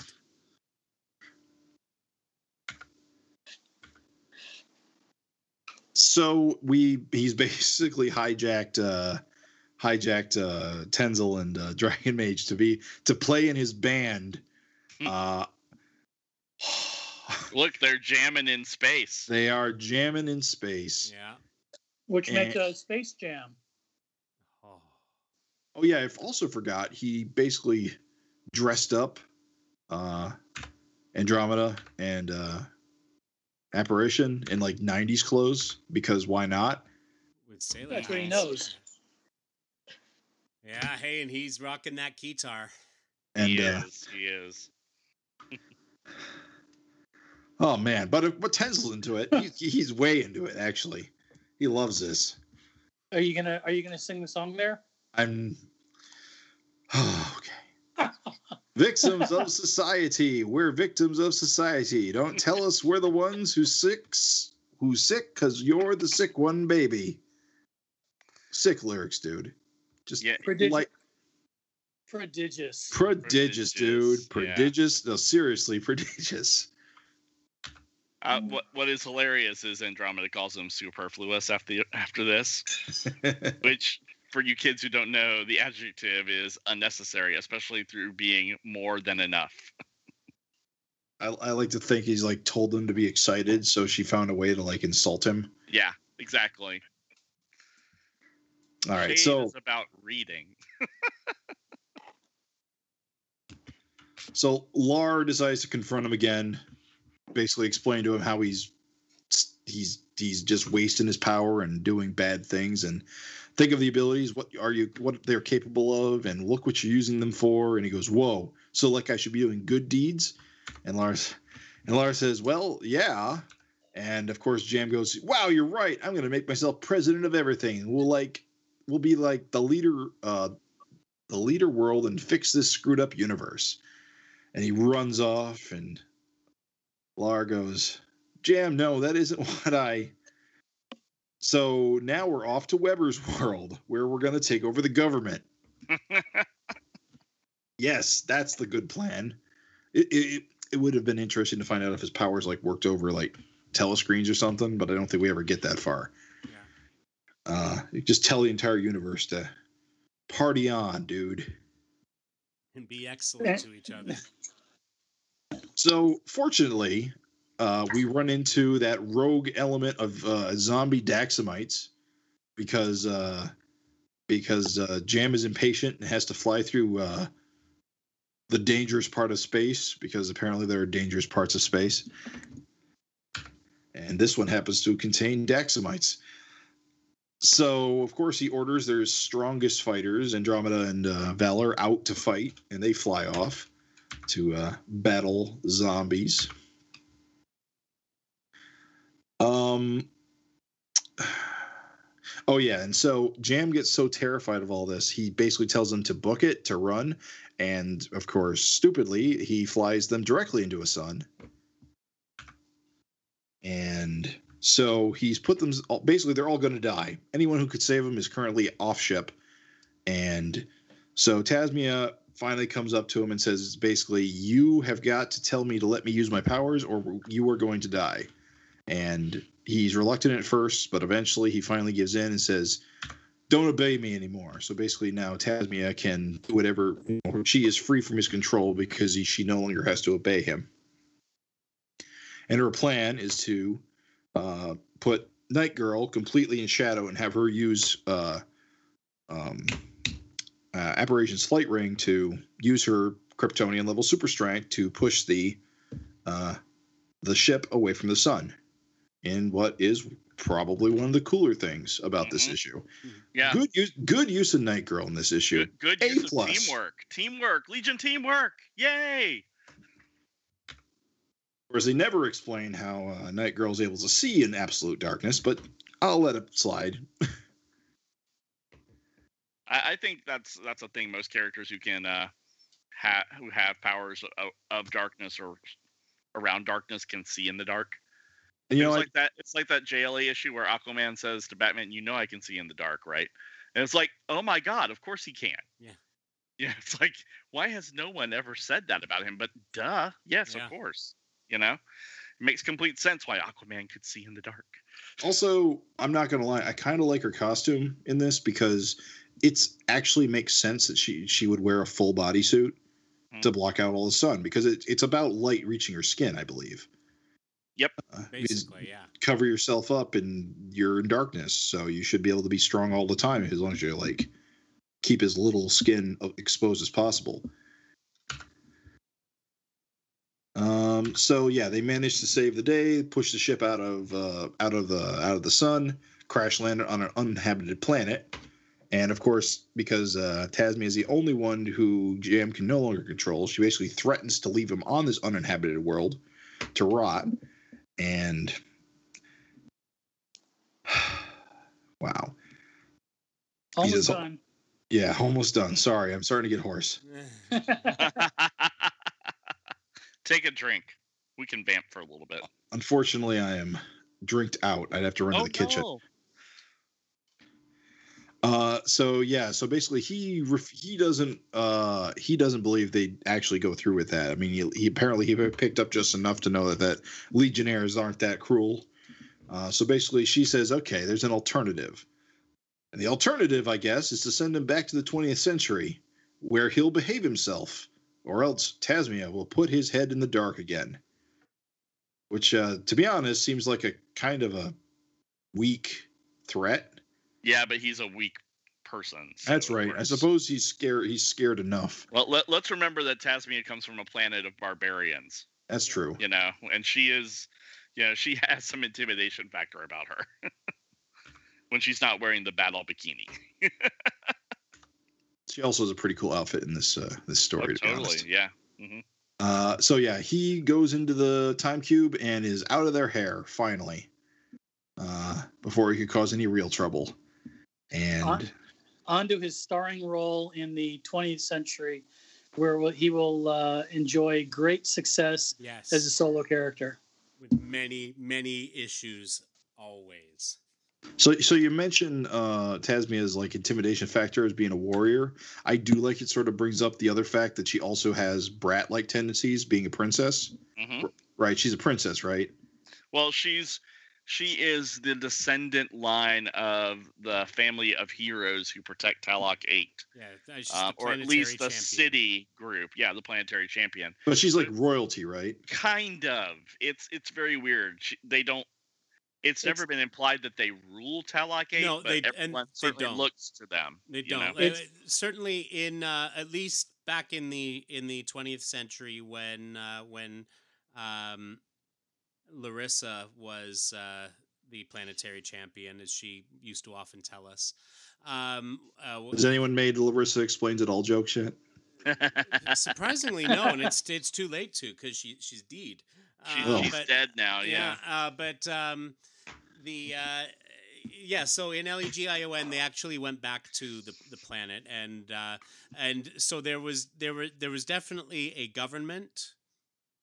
What form that takes, we're not sure, but they basically reported to that as as planetary champion. Essentially, you know, reported Mm. to that uh, to that government. Now, that has you know the the overall makeup of Talok Eight has changed many many times.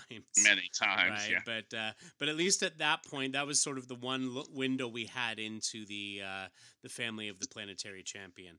Again, a lot could a lot changed between uh, the 20th and 30th century, I'm sure. Um, but but that's kind of where that sat at least then. So they weren't they certainly weren't rulers of of the planet, but they were Mhm. you know they were well regarded and um, and you know people put a lot of, of faith in them. All right, now it's name butchering time. So we got our writers, Tom and Mary Bierbaum. We got pencilers, uh, Stuart Imon, Immonen, uh, Darryl Banks, Joe Phillips, Christopher Taylor, and Nick Na- Na- Na- Na- Napolito- Napolitano. Napolitano. Uh, we got inkers, Terry Austin, Ron Boyd, uh, Wade Grawbadger, and Dan Davis. This is before we we get- started using the Vaughn. Ah, yes. Yeah. I got letterer uh, Bob Pinaha and colors by Tom McCraw and assists by Eddie Berganza and Mike McCavity. McCav- McCavity. Uh, and KC Carlson was the ringmaster There you go. Before he became was Col- Stone Cold KC Carlson. It took a village for this uh, Sorry, annual. That joke was unfortunately. And, and don't forget that there is a bonus prodigious jam pinup. that you Oh. wanted. You know you wanted it, right? Yeah. Somebody wanted it. Brandy is aghast. hmm No, he's a Coluan. Mm-hmm. Ba-dum-bum. Oh wow. Hmm. Wow, so that was an ordeal. So Jam went on to appear in two more comics. He did.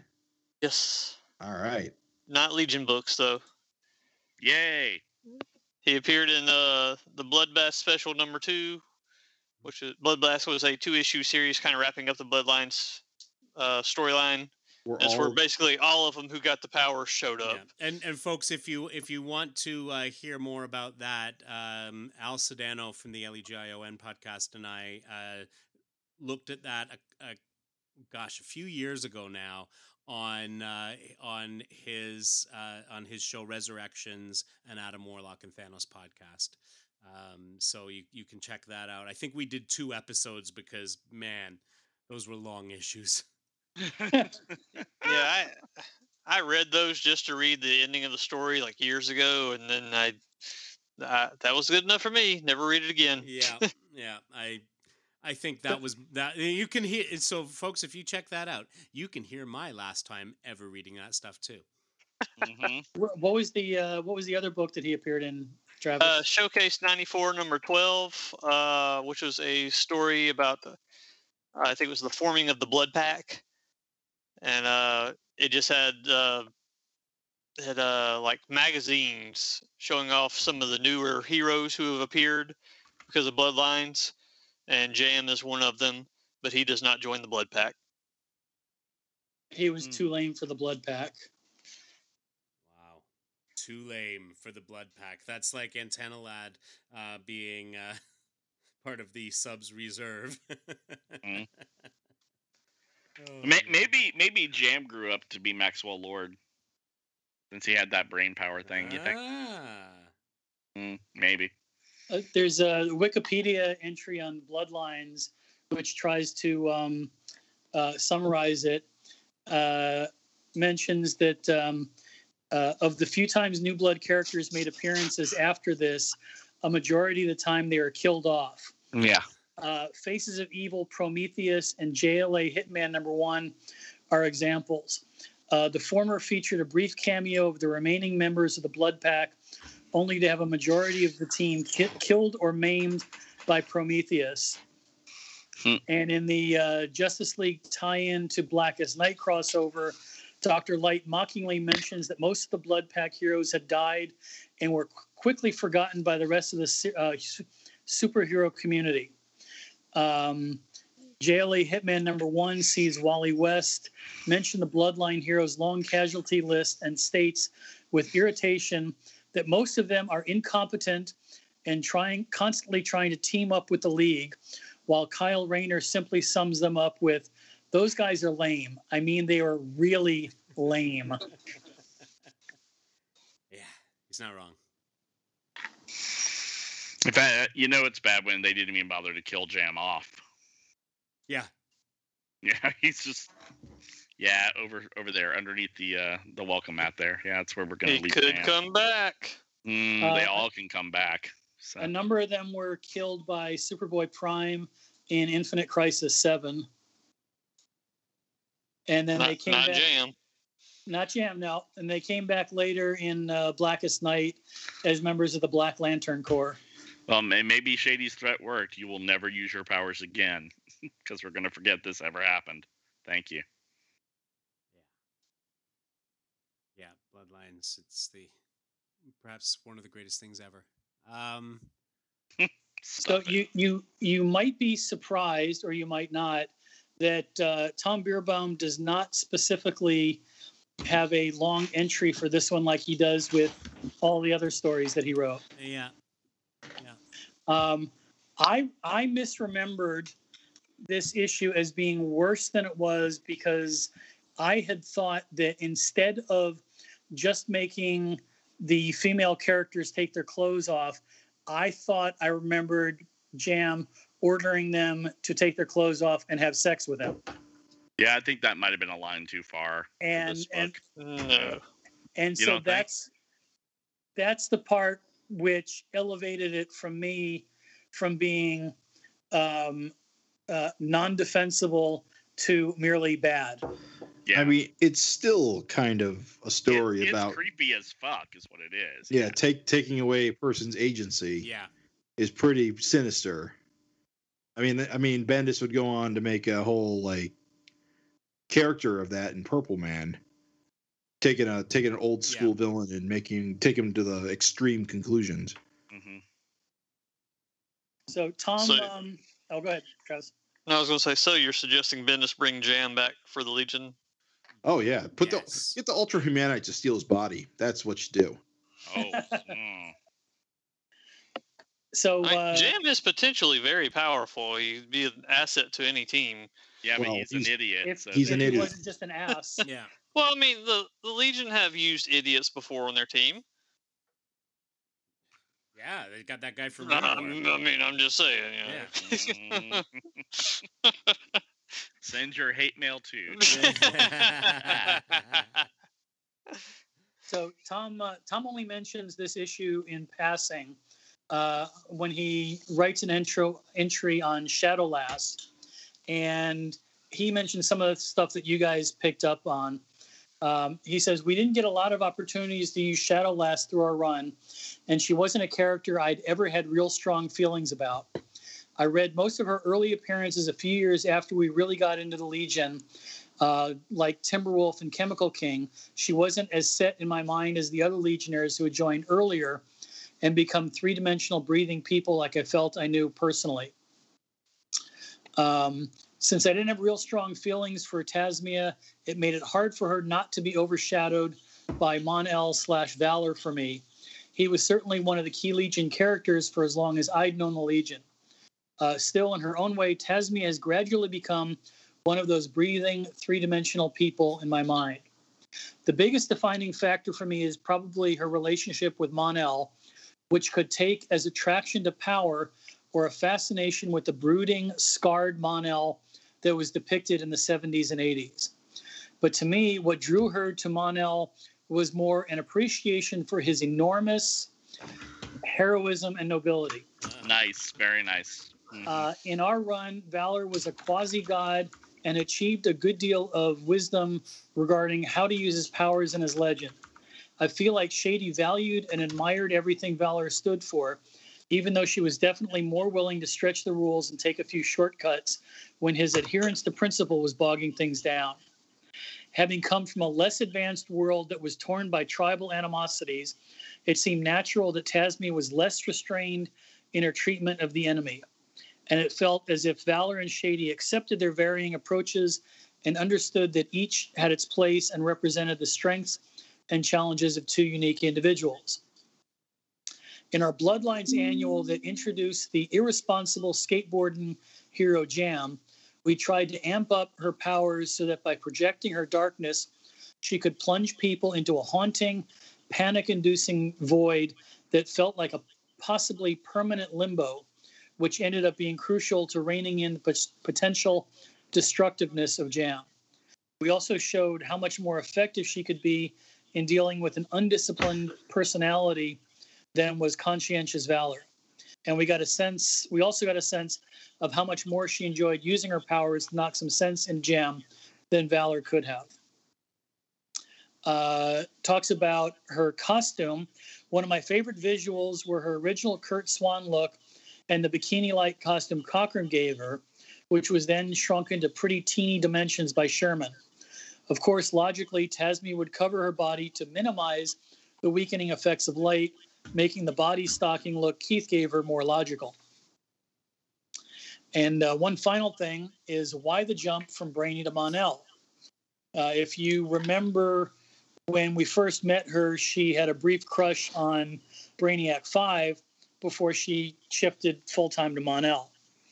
Uh, Tom says the one foundational effect of the character that's hard for me to fit into my image of Shady is her initial attraction to Brainy and quick switch to the very dissimilar Mon-El. I tend to think she was reacting in a pretty superficial schoolgirl way when she first encountered the Legion. Again, I'm thinking of her homeworld as being a fairly primitive place, with the Legion guys seeming very cosmopolitan through those early stories. And then she made a more informed choice in starting a relationship with Mon-El. She may have been a bit of a hick from the sticks before the Legion came along and then quickly achieved sophistication and worldliness. Uh, initially dazzled by each and every Legionnaire, she quickly got her feet on the ground and realized Mon-El was the guy for her. Uh, another possibility might have been that Brainy's green skin held a forbidden fruit attraction to Tasmia, given that the Lady Memory story established that the more bluish inhabitants of Talok 8 clashed with the hill people whose skin had a more greenish tint. So, possibly for that superficial reason, she was initially attracted to Brainy, but again, achieve sophistication and maturity very quickly, at which point she'd have gotten past that kind of surface level reason to be attracted to Brainy. I, I wish Tom had gotten into like the, the story behind the story of how they were forced to uh, go along with this and how they came up with Jam and you know just what the hell were they thinking but Yeah, yeah. Maybe the plan was let's create someone so unlikable. no one will use him ever. and they and they won't make us use him again. Mhm. but You're it, making it- us it- make a character. Here's this trash bag of a human being. Here we go. but it it went through uh, two assistant editors and KC Carlson. So imagine, imagine how bad it really was to begin with. Yeah, this is the this is the version that passed. Yeah. Oh, yeah. We're probably like, ah, f- this is fantastic. Look, look how how hip and today he is. I wonder if like the note was okay. You got to create the hippest '90s character you possibly He's can. He's got to be extreme to the max.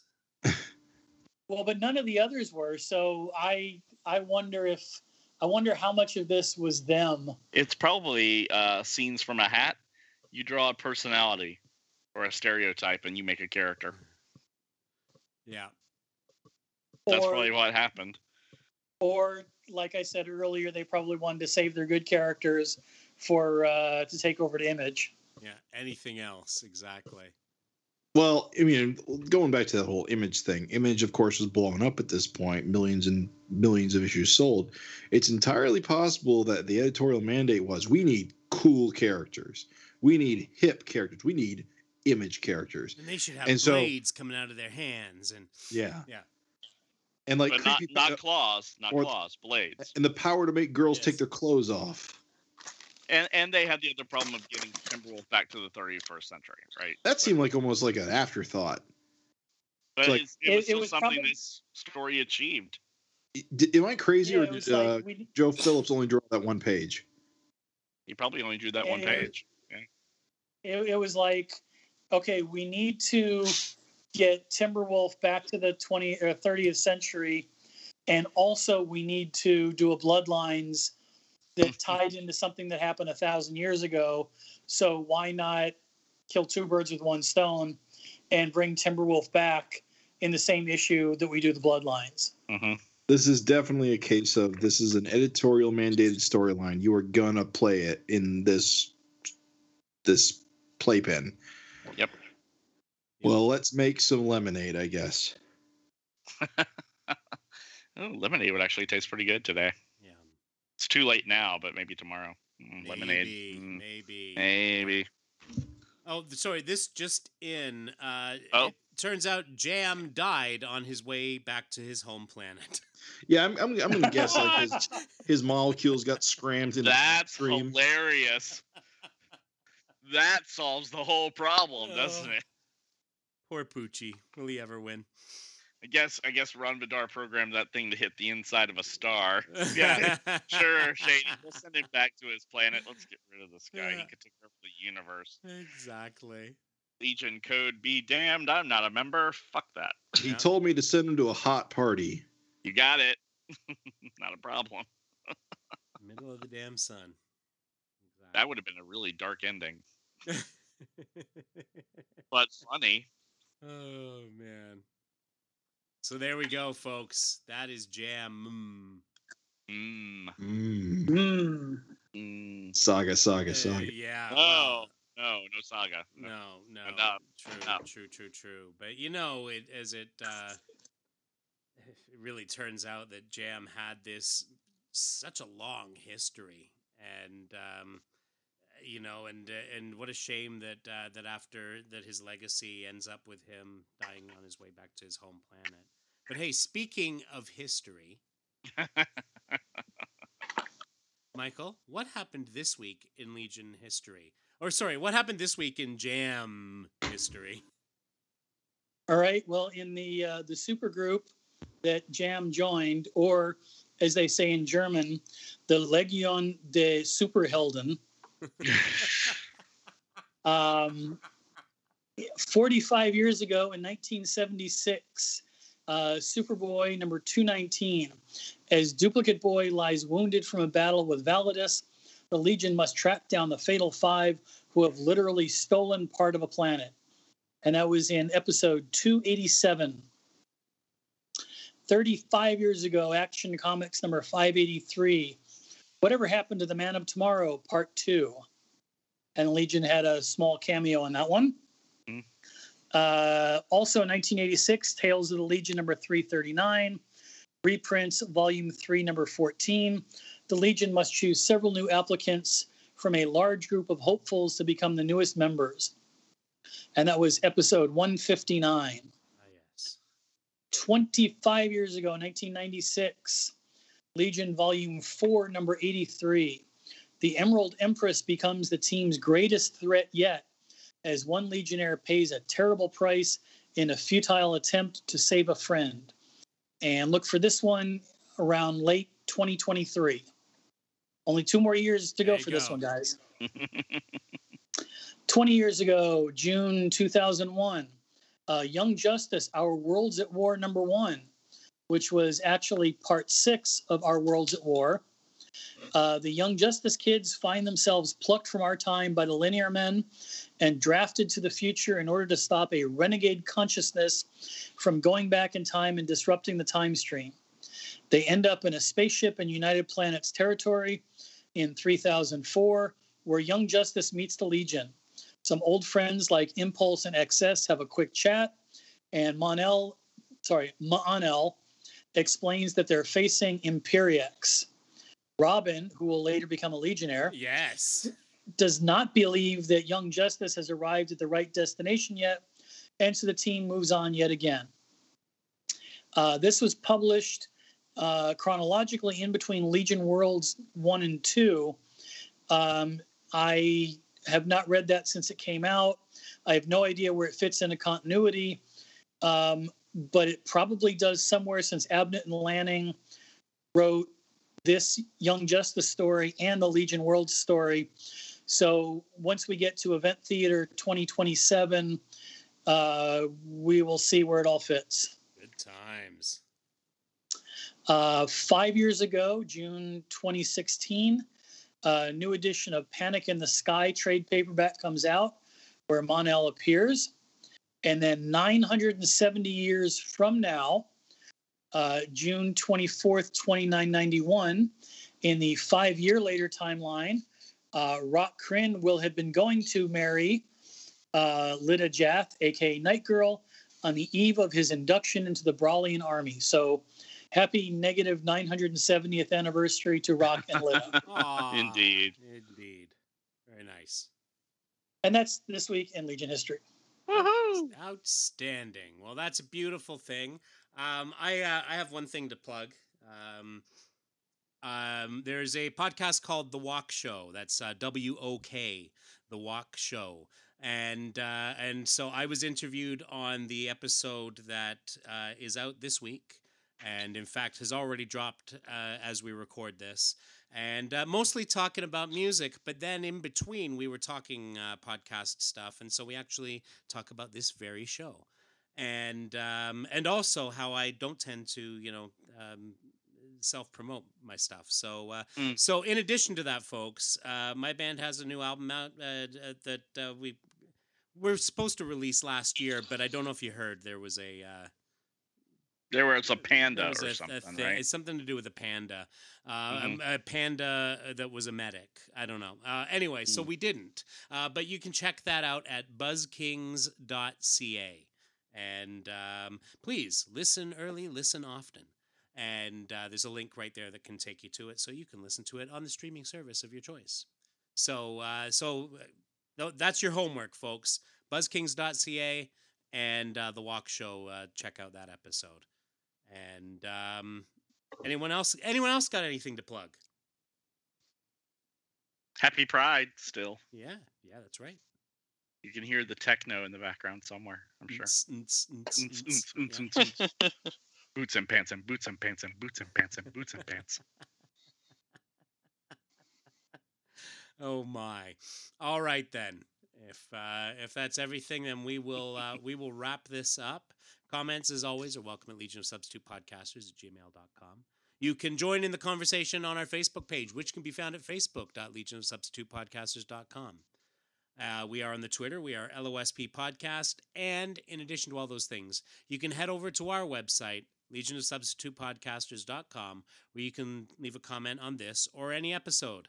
And with that, we make our way into this most bodacious time bubble where we go back to uh, save uh, Jam from uh, dying on the way back to his home planet so that he continue his long, long storied legacy. And we will see you all next week.